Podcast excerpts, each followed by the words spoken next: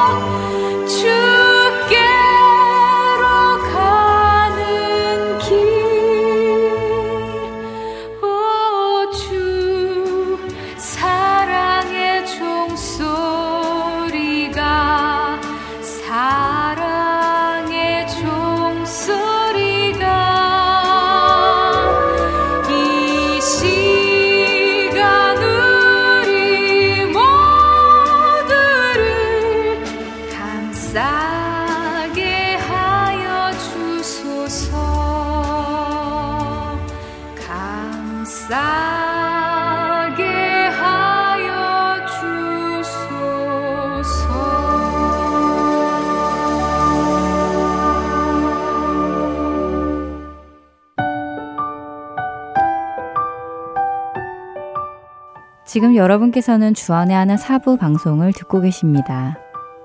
주안의 하나 사부에서는 지난 방송들 중에서 신앙에 도움이 될 만한 프로그램들을 모아서 다시 방송해 드리고 있습니다. 이번 시즌에는 먼저 2015년 1월부터 9월까지 방송된 송민우 목사님의 나는 찬양하리라와 2012년 10월부터 2013년 3월까지 방송된 기독교 윤리 그리고 2014년 4월부터 9월까지 방송된 주님은 그곳에도 계십니다가 준비되어 있습니다. 찬양 들으신 후에 준비된 프로그램으로 이어드리겠습니다.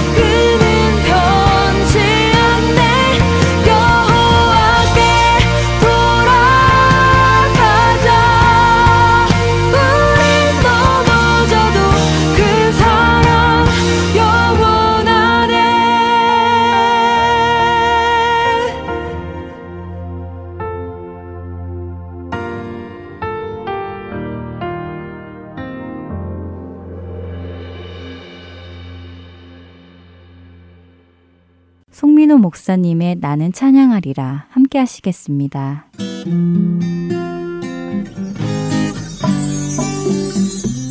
애청자 여러분 안녕하세요. 나는 찬양하리라 송민우 목사입니다. 한 주간도 평안하셨습니까? 벌써 첫 번째 달력 한 장을 뜯어내거나 넘기셨죠? 정말 시간이 참 빠르다는 생각이 듭니다. 이렇게 쏘아진 화살처럼 빠르게 지나가는 시간 속에서 어떤 의미를 남기며 살아야 할지 다시 한번 돌아보실 수 있기를 바랍니다. 이번 주에 우리가 함께 배울 찬양은 예수전도단 캠퍼스 월십 7집에 들어있는 시선이라는 곡입니다. 먼저 캠퍼스 워십의 찬양을 듣고 함께 배워보도록 하겠습니다.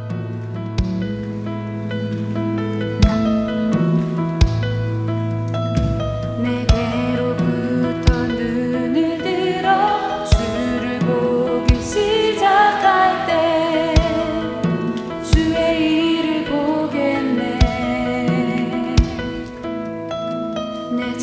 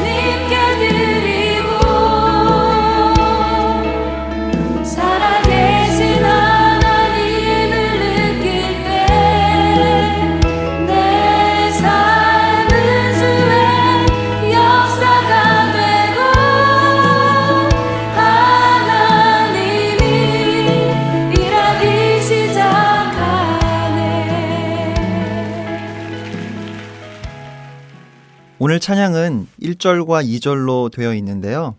먼저 전체 가사를 제가 읽어 드리겠습니다. 1절입니다.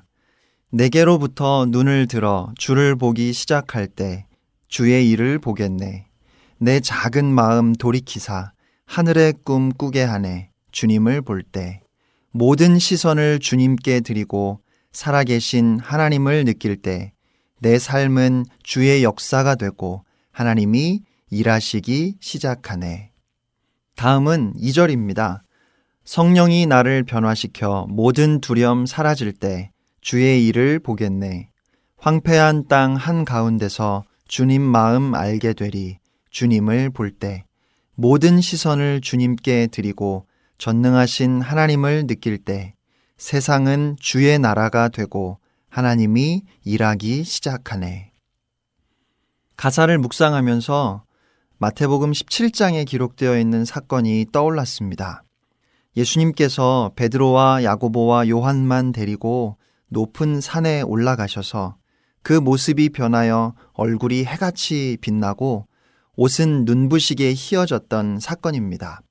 저는 아주 어렸을 때 이 말씀을 보면서 파워레인저가 변신을 할 때 빛이 번쩍 하는 것처럼 예수님이 하늘로부터 특별한 능력을 받으시는 것으로 생각했었습니다. 그러나 이 사건은 예수님이 뭔가 부족하시거나 필요하셔서 변화되신 것은 아닙니다. 마태복음 17장 1절을 보면 이렇게 말씀이 시작됩니다. 엿새 후에 예수께서 베드로와 야고보와 그 형제 요한을 데리시고 따로 높은 산에 올라가셨더니 여기에서 엿새 후는 가이사라 빌립보에서 주님께서 제자들에게 너희는 나를 누구라 하느냐 물으시고 베드로가 주는 그리스도시요 살아계신 하나님의 아들이십니다라고 대답했던 그 사건이 있고 6일이 지났다는 말씀입니다. 그런데 중요한 것은 바로 그때부터 예수님께서 장차 고난 받으시고 죽임을 당하실 것이며 3일 만에 부활하실 것을 제자들에게 말씀하셨습니다. 이제 예수님 앞에는 고난의 길, 십자가의 길이 있습니다. 그리고 예수님을 따라가려면 자신을 부인하고 자기 십자가를 지고 따라가야 합니다. 나의 생각을 버려야 합니다.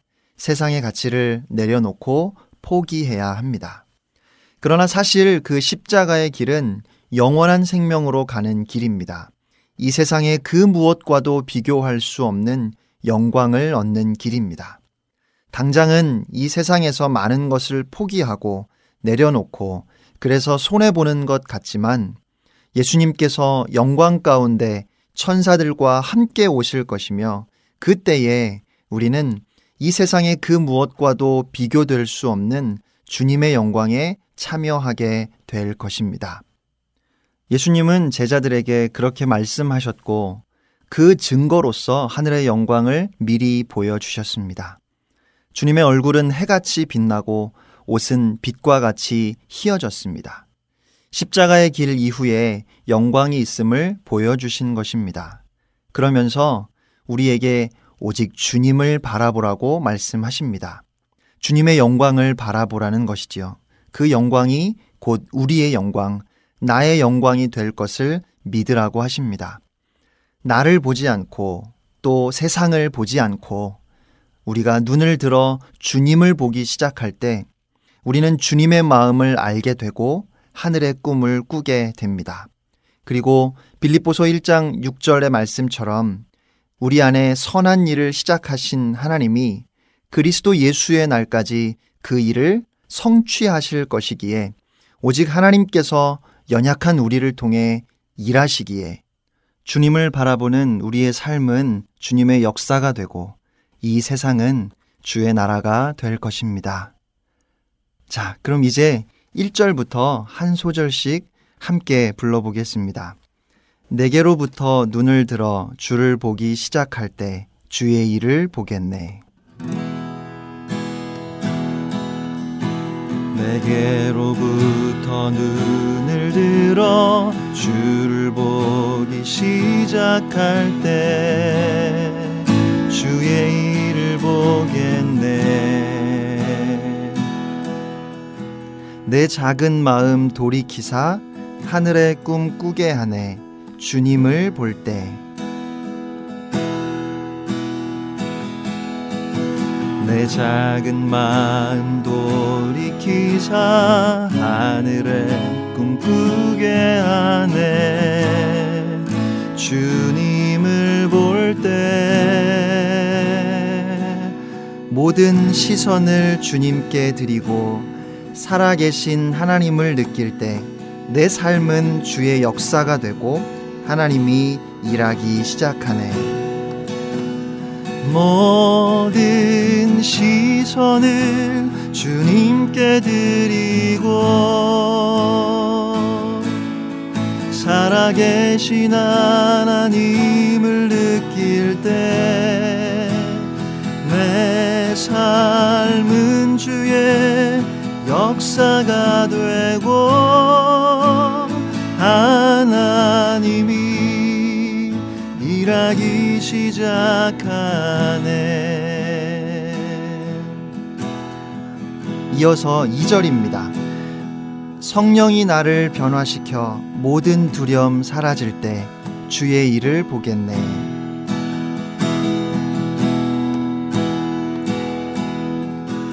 성령이 나를 변화시켜 모든 두려움 사라질 때 주의 일을 보겠네. 황폐한 땅 한가운데서 주님 마음 알게 되리 주님을 볼때 황폐한 땅 한가운데서 주님 마음 알게 되리 주님을 볼 때 모든 시선을 주님께 드리고 전능하신 하나님을 느낄 때 세상은 주의 나라가 되고 하나님이 일하기 시작하네. 모든 시선을 주님께 드리고 전능하신 하나님을 느낄 때 세상은 주의 나라가 되고 하나님이 일하기 시작하네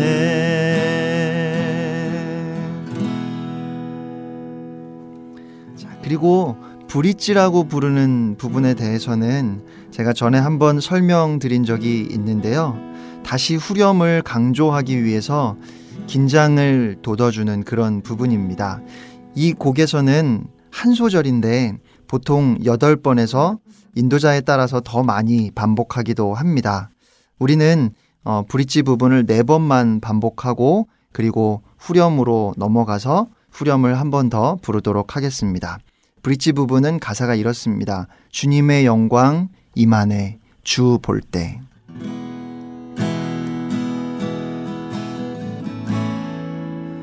주님의 영광 이만해 주 볼 때. 주님의 영광 어느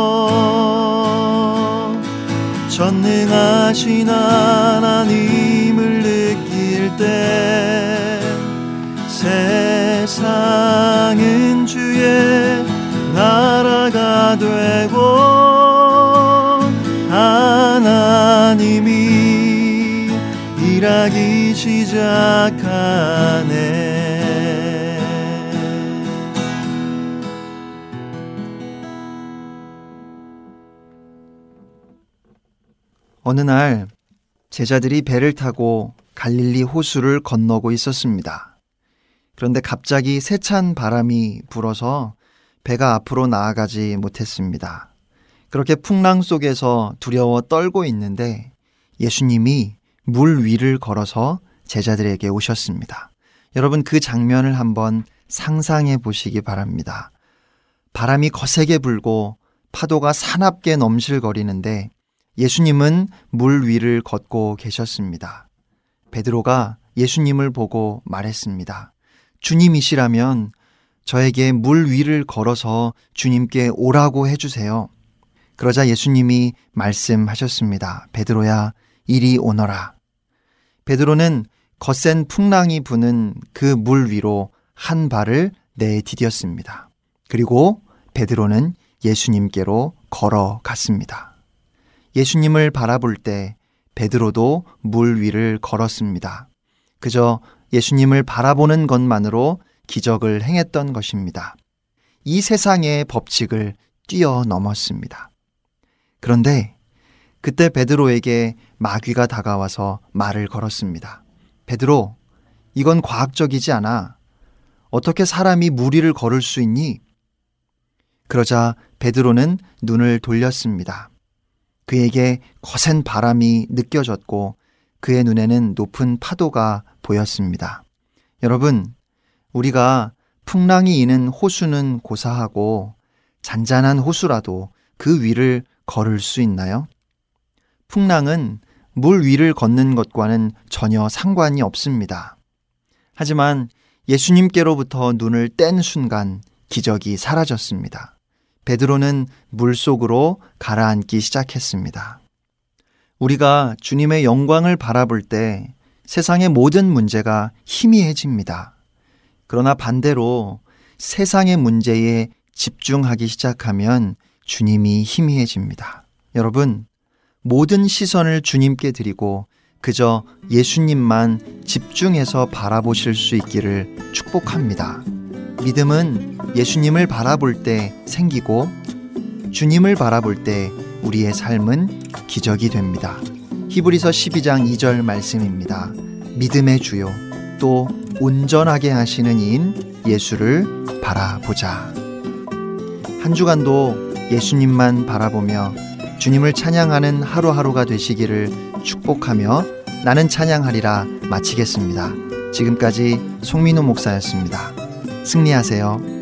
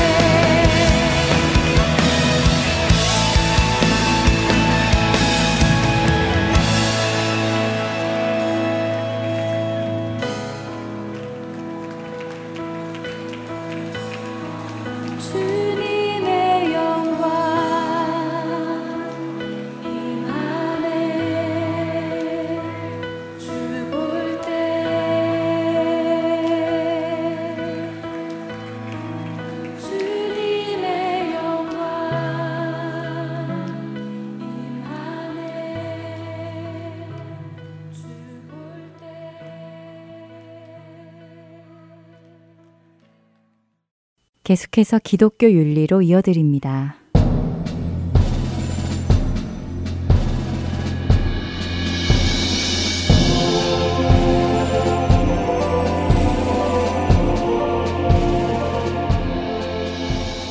여러분 안녕하십니까? 기독교 윤리 진행의 강승규입니다. 그동안 기독교 윤리 이 시간에는 모든 것의 기준이 되시는 하나님과 그분께서 보여주신 그분의 본성, 도덕성의 본질, 율법의 핵심, 그리고 세상에 존재하는 윤리관들에 대해 알아보았습니다.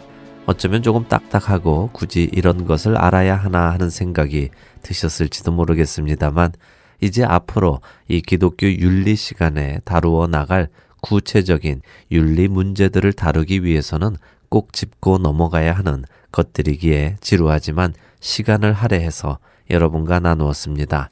다음 시간부터는 좀 더 실제적인 이슈들을 놓고 그 문제들을 기독교의 윤리관으로 어떻게 보아야 하는지를 함께 생각해 볼 것입니다.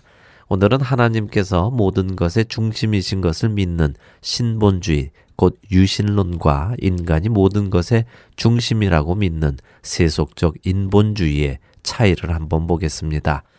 유신론이 창조주가 계심을 믿는 것에 비해 인본주의자는 창조주가 없다고 믿습니다. 유신론은 인간이 하나님에 의해 특별히 창조되었음을 믿고 인본주의는 인간이 동물에서 진화했다고 믿습니다. 유신론은 하나님께서 생명의 주권자이심을 믿고 인본주의는 인간이 생명의 주권자임을 믿습니다.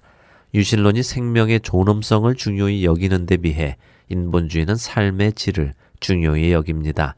유신론은 목적은 수단을 정당화하지 않는다고 믿는 반면 인본주의는 목적이 수단을 정당화한다고 믿습니다. 이런 세속적인 인본주의는 유일하신 하나님께서 존재하지 않는다는 가정에서 시작하는데요. 하나님이 계시지 않다고 생각하기에 그들에게는 절대적인 도덕적 진리도 존재하지 않습니다. 인류는 고도로 진화된 동물이고 자신의 행동에 도덕적 책임이 없다고 생각합니다. 그들은 정상이 아닌 행동, 즉 사회에서 정상으로 생각되는 한계를 넘어선 행동은 환경을 개조하거나 더 나은 교육 혹은 의학 기술로 교정할 수 있다고 믿습니다. 이처럼 세속적 인본주의자들의 관점은 유신론자들의 관점과 판이하게 다릅니다. 반면에 유신론적 세계관은 인격적이고 전능하시고 도덕적으로 완전하신 하나님을 향한 믿음에서부터 출발합니다. 지난 시간들을 통해서 말씀드렸듯이 하나님의 본성으로부터 흘러나오는 도덕적 개념은 절대적인 것으로 변치 않는 것입니다. 그것에는 옳은 것과 그른 것 사이에 명백한 차이가 있습니다. 그래서 사람이 옳지 않는 것을 행하기로 선택할 때 그것은 인본주의 사람들이 주장하듯 단순한 유전적 구조나 환경에 의한 결과로 옳지 않은 것을 행하기로 선택하는 것이 아닙니다. 그것은 분명한 자유의지이고 그렇기에 그 자유의지에 대한 벌을 받아 마땅한 것입니다. 또 유신론은 생명은 하나님께서 창조하셨기 때문에 본질적인 가치를 지닙니다. 특별히 인간은 하나님의 형상대로 지음을 받았기 때문에 인간의 생명은 본질적인 가치를 지닌다는 것이지요. 그래서 한 인간의 생명은 그 생명이 유용하던 그렇지 않던 의식이 있던 없던 선하던 그렇지 않던 간에 가치를 지닙니다. 이 원칙에 따르면 한 인간은 인류에게 긍정적인 기여를 전혀 하지 않아도 여전히 가치를 지닌 존재입니다. 모든 인류는 하나님의 형상을 가지고 있고 그래서 존중받아야만 합니다. 반면에 세속적 인본주의는 생명의 존엄성 개념과는 반대되는 삶의 질 개념을 주장하는데요. 이 개념은 도덕적 선택을 할 때 가장 중요한 요인이 생활의 질이라는 생각에 기초합니다. 예를 들어 임신을 한 한 여인이 앞으로 자신의 삶의 질 혹은 태어나지 않은 아이가 갖게 될 삶의 질을 고려하여 낙태 유무를 판단하는 것이지요. 세속적 인본주의자들은 아이가 나쁜 환경 속에 태어날 가능성이 있을 경우 때때로 낙태는 정당하다고 주장하기도 합니다. 그 아이가 나쁜 삶의 질을 누리는 것보다는 태어나지 않는 것이 더 낫다고 믿는 것이지요. 유신론자들은 우주의 주권자이신 인격적인 하나님을 믿습니다. 이것은 우주를 지배하시는 하나님의 능력과 권리에 관련이 있습니다. 윤리학에서 하나님의 주권을 이야기할 때는 하나님께서 인간의 생사 문제에 주권을 가지고 계시다는 것을 뜻하는 것입니다. 세속적 인본주의자는 인간이 만물의 척도라고 생각하고 실제적으로 자신들이 하나님의 위치에 앉아 있습니다. 그렇기에 이들은 인간이 생명을 창조하거나 파괴하거나 복제할 권리가 있다고 믿습니다. 여러분은 목적이 수단을 정당화할 수 있다고 생각하십니까? 목적이 좋으면 수단은 나빠도 받아들일 수 있는지요? 이런 질문에 성경적 유실론자는 아니요라고 대답하고 세속적 인본주의자는 예라고 대답합니다. 인본주의자들은 다른 사람의 삶의 질을 개선하거나 다른 생명을 구하기 위해서는 소수의 생명을 파괴하는 것은 정당한 일이라고 합니다. 대를 위해 소를 희생하는 것이 정당하다는 것이지요. 반면 유실론자는 가능하면 생사의 모든 문제를 하나님께 맡깁니다. 지금까지 비교한 것 같이 세속적 인본주의와 성경적 유신론이라는 두 세계관은 서로 현저하게 대립합니다. 서로 다른 관점에서 출발하여 다른 결론에 도달하는 주장이니 서로 대립하는 것은 당연할 것입니다. 그러나 많은 사람들이 자신이 어떤 관점을 가지고 있거나 또 그 관점이 자신의 삶 속에서 내리는 결정에 어떻게 영향을 미치는지 잘 고려하지 않습니다. 하지만 우리의 생각뿐 아니라 우리의 생각이 어디에서 비롯되었는지 아는 것은 굉장히 중요합니다. 왜냐하면 나도 모르게 세속적 인본주의의 환경과 그 교육을 받고 자라 나의 관점과 가치관이 성경적 유실론을 떠나 인본주의의 관점을 가지고 있는 것이 많기 때문입니다. 앞으로 우리 시대에 사는 인류가 직면하고 있는 많은 쟁점들에 대해 나눌 때 자신의 관점이 어디에서 영향을 받았었는가를 알게 될 것입니다. 때로는 우리 스스로가 너무도 인본주의에 노출이 되어 성경적 유실론이 타당해 보이지 않는 경우까지도 있을 것입니다. 하지만 무엇보다 중요한 것은 우리의 생각이 아니라 하나님께서 무엇라 말씀하시느냐는 것입니다. 다음 이 시간에는 그 첫 번째 쟁점으로 거짓말에 대해 이야기를 나누도록 하겠습니다. 좋은 의도로 한 거짓말도 죄가 될까요? 다음 시간에 뵙겠습니다. 기독교 윤리 강순기였습니다.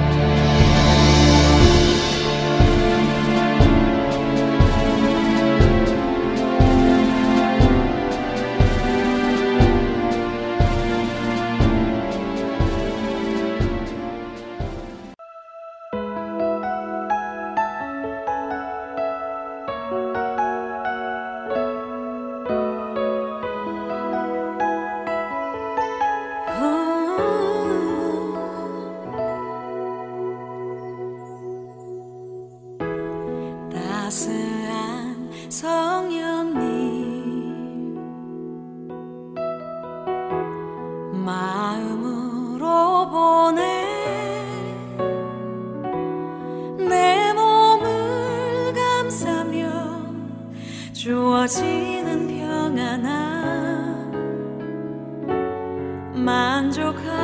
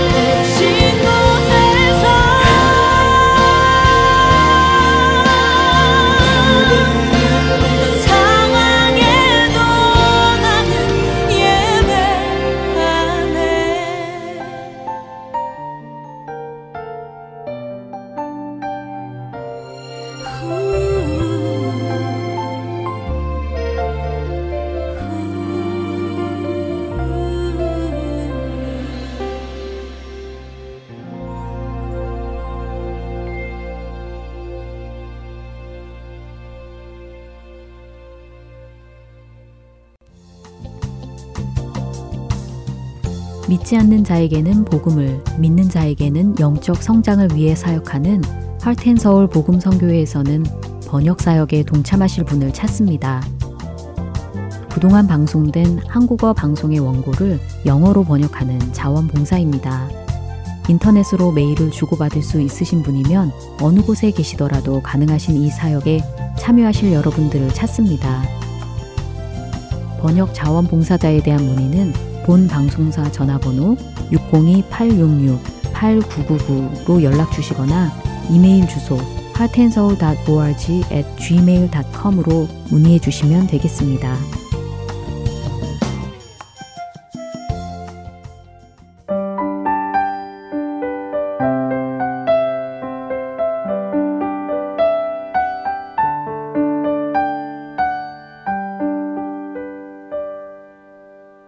주님은 그곳에도 계십니다. 함께 하시겠습니다.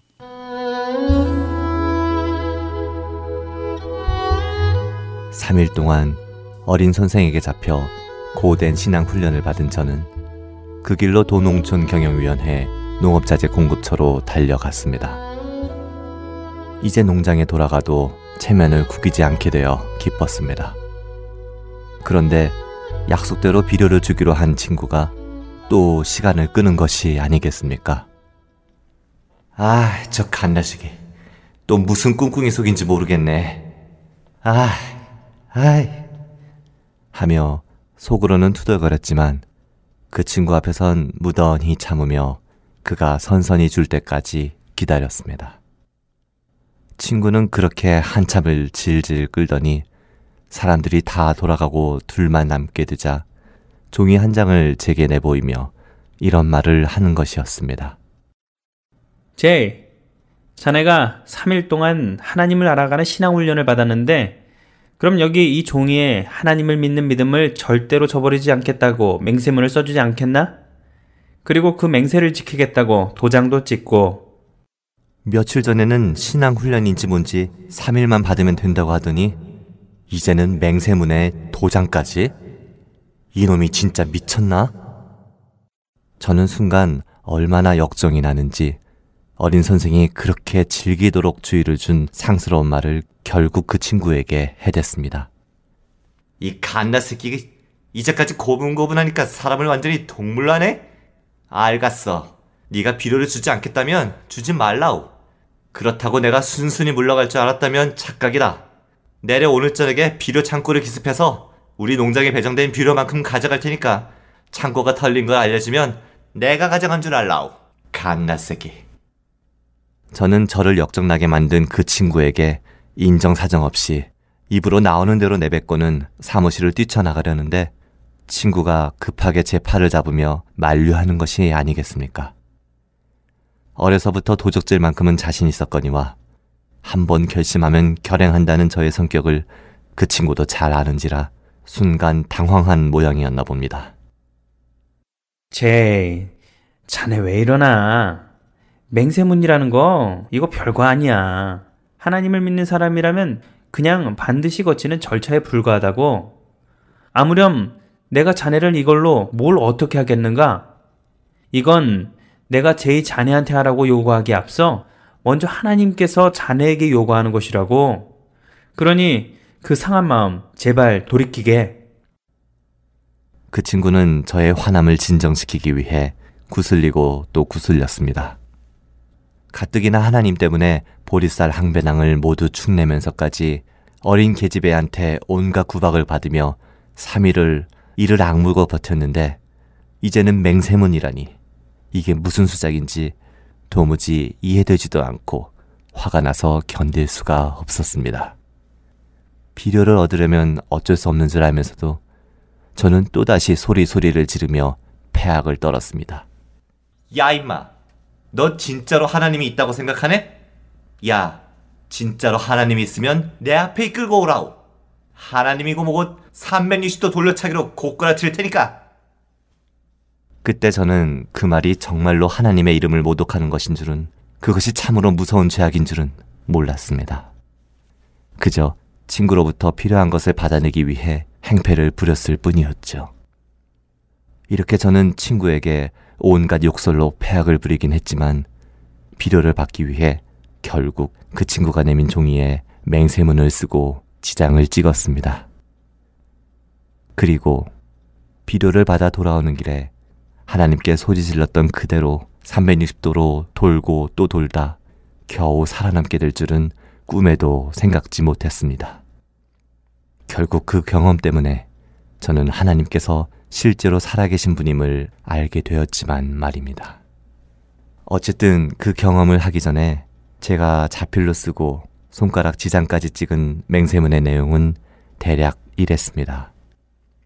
나 제이는 이 시각부터 하나님을 구세주로 믿는 믿음을 내 뼈를 깎아내고 살을 찢어 가루로 만드는 한이 있어도 영원히 변치 않을 것이며 하나님께서 요구하신다면 이 한 목숨을 초계와 같이 바쳐 충성을 다할 것을 엄숙히 맹세합니다. 1996년 3월 18일 제이 그 당시 저는 이렇게 목숨을 거는 맹세를 함부로 해서는 안 된다는 것을 알면서도 속으로는 딴 생각을 했기에 그렇게 쓰는 것이 가능했습니다. 하나님은 무슨 얼어 죽은 하나님. 불쌍하게 그지없는 어린 동무들이 하도 의지할 데가 없으니 있지도 않은 하나님을 만들어 믿을 뿐이지. 세상이 참 어수선하게 변해가는구만. 망할 징조로다. 어쨌든 저는 우여곡절 끝에 트랙터 운전소와 함께 우리 농장에 배정된 비료 전량을 받아서 콧노래까지 부르며 길을 떠났습니다.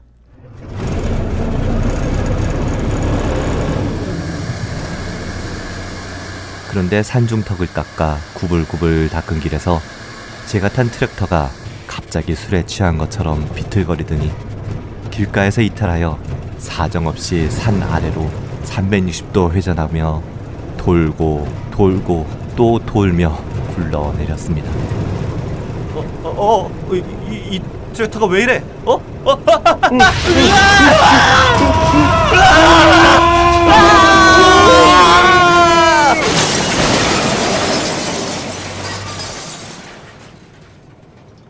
트랙터 안에서 저는 운전수와 함께 360도 돌려차기를 거듭하며 굴러 떨어지고 있었습니다. 이렇게 죽는 거구나 하는 순간 제 입에서는 저도 모르게 지난 3일 목이 터지도록 외운 사도신경이 흘러나왔습니다. 저, 전능하사 천지를 만드신 하나님 아버지를 내가 믿사오며 그, 그 외아들 우리 주 예수 그리스도를 믿사오니 그런데 제 입에서 사도신경이 터져나온 그 순간 놀랍게도 트랙터의 앞바퀴가 토끼꼬리만한 한 나무 뿌리에 걸리며 뚝 멈춰 서는 게 아니겠습니까? 저는 그 순간 와락 안심이 되면서 제 입에선 또다시 놀라운 고백이 튀어나왔습니다. 아, 아, 하늘이 우리를 도와 우리를 죽음에서 구원하였도다. 그리고는 저는 다시 말을 바꿔 아, 아 아닙니다. 하늘이 아니라 하, 하나님이 하셨습니다. 하나님께서 우리를 죽음에서 구원해 주셨습니다. 라고 울부짖었습니다. 그러나 아직 우리는 트랙터에서 탈출하지 못한 상태였습니다. 트랙터가 나무 뿌리에 걸렸으니 언제 다시 계곡 밑으로 굴러 떨어질지 알 수 없는 상황이었죠. 속히 트랙터에서 탈출해야 했습니다. 저는 정신을 잃고 거의 사경을 헤매는 운전사를 차 밖으로 끌어내기 위해 힘을 주었습니다. 그런데 그 순간 트랙터가 움찔하며 나무 뿌리가 우지직 하는 소리가 들렸습니다. 그렇다고 운전사를 버리고 저만 내려서 도망칠 수는 없었고, 그랬다가는 하나님께서 붙드신 트랙터를 다시 놓아버려서 우리 모두 죽을 것만 같았습니다. 저는 제발 우리를 살려달라고 하나님께 눈물로 기도했습니다. 전능하사 천지를 만드신 하나님 아버지를 제가 정말로 믿습니다. 예수 그리스도가 하나님의 외아들인 것을 진짜로 믿는다고요. 그러니 그러니 제발 저희를 살려 주십시오. 하나님을 부르짖는 그 짧은 순간 제 머리에 스친 생각을 저는 지금도 정확하게 기억합니다. 그래, 하나님은 정말로 살아계신 분이야. 그리고 그 순간 친구와 어린 선생한테 찌끄려대던 저의 말들이 주마등처럼 지나가며 생생하게 떠올랐습니다. 하나님? 하나님이 누구네 집 아들이요? 야 임마 너 진짜로 하나님이 있다고 생각하네? 야 진짜로 하나님이 있으면 내 앞에 이끌고 오라오. 하나님이고 뭐고 360도 돌려차기로 고꾸라칠 테니까. 내 몸은 내가 지켜 하나님이 지키는 게 아니라고. 하나님이 살아계신 분이라는 확신이 드는 순간, 지금 이 순간, 트랙터가 다시 굴러 떨어져 내가 죽는다면 나는 영원한 지옥불로 떨어지겠구나 하는 생각이 들었고, 그러자 제가 죄인이라는 사실이 너무나 무섭고 두려웠습니다. 저는 정신을 가다듬고 쓰러진 운전자를 혼신의 힘을 다해 조심스럽게 차 밖으로 끄집어내 눕혀놓고는 하늘을 우러러 이렇게 기도했습니다. 하나님 아버지 이제야 제가 하나님이 실제로 살아계신 분임을 알게 되었습니다. 그리고 저는 하나님 앞에서 큰 죄인임을 인정합니다. 그런데 말입니다. 저의 죄악으로 인해 하나님 앞에 아무 죄도 짓지 않은 이 운전기사를 죽인다는 것은 하나님으로서는 절대로 하실 수 없는 일이라고 믿습니다. 만일 하나님께서 저의 죄로 인해 다 죽어가는 운전기사를 살려주신다면 제 목숨을 기꺼이 하나님께서 바라시는 일에 바칠 것을 맹세합니다. 그러니 운전자를 살려. 그 순간 나무 그루터기에 겨우 의지해 있던 트랙터가 움실움실 하더니 눈 덮인 스키장을 미끄러지듯 다시 굴러 떨어지기 시작했습니다.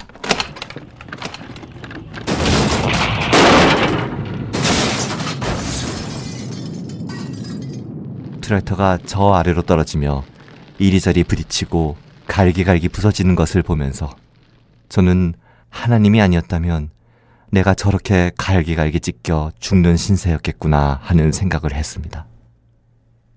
이런저런 생각으로 온몸이 오싹해서 혼자 부들부들 떨고 있는데 운전기사가 눈을 뜨더니 한다는 말이 저를 더 미치게 했습니다.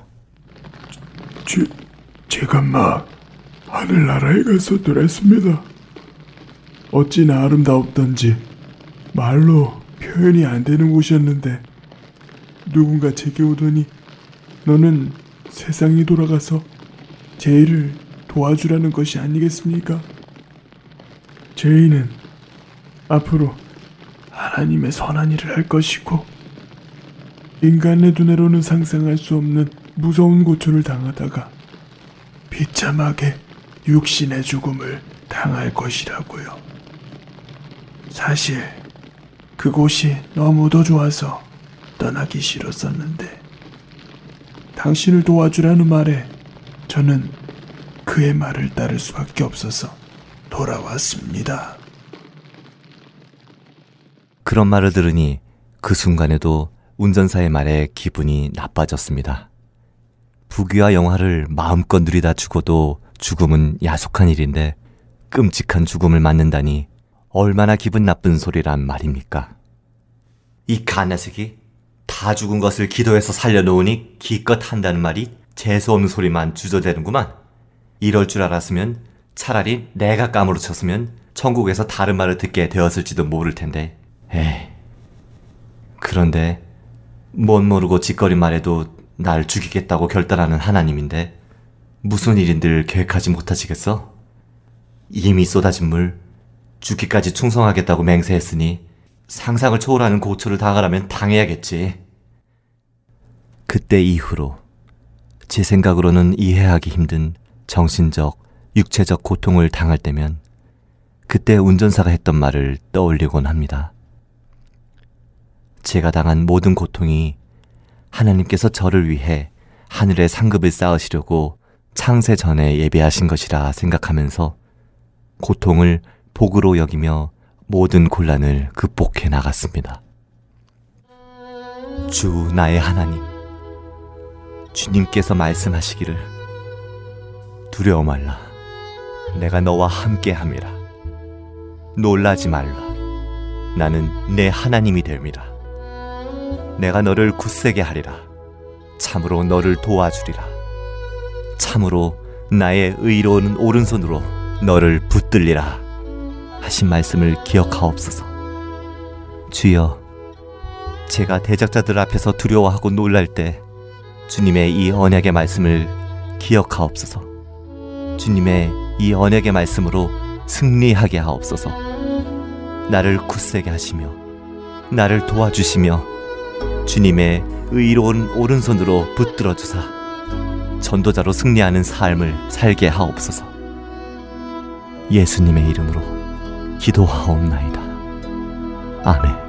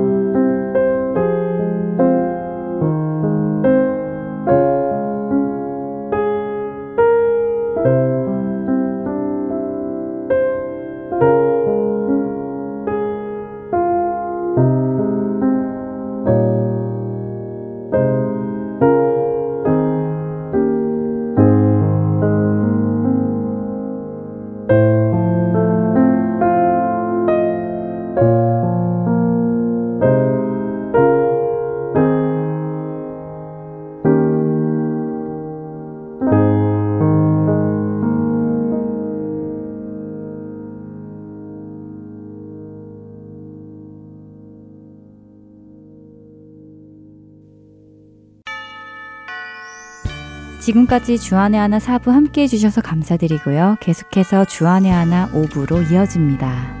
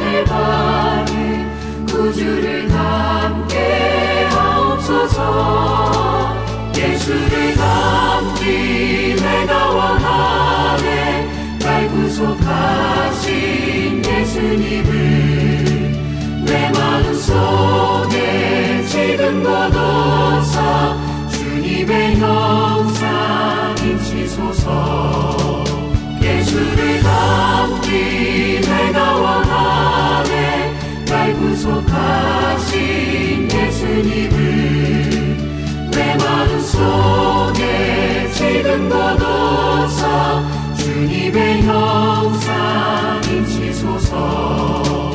예수를 담기 내가 원하네. 날 구속하신 예수님을 내 마음 속에 지금 것 없어 주님의 형상 임치소서.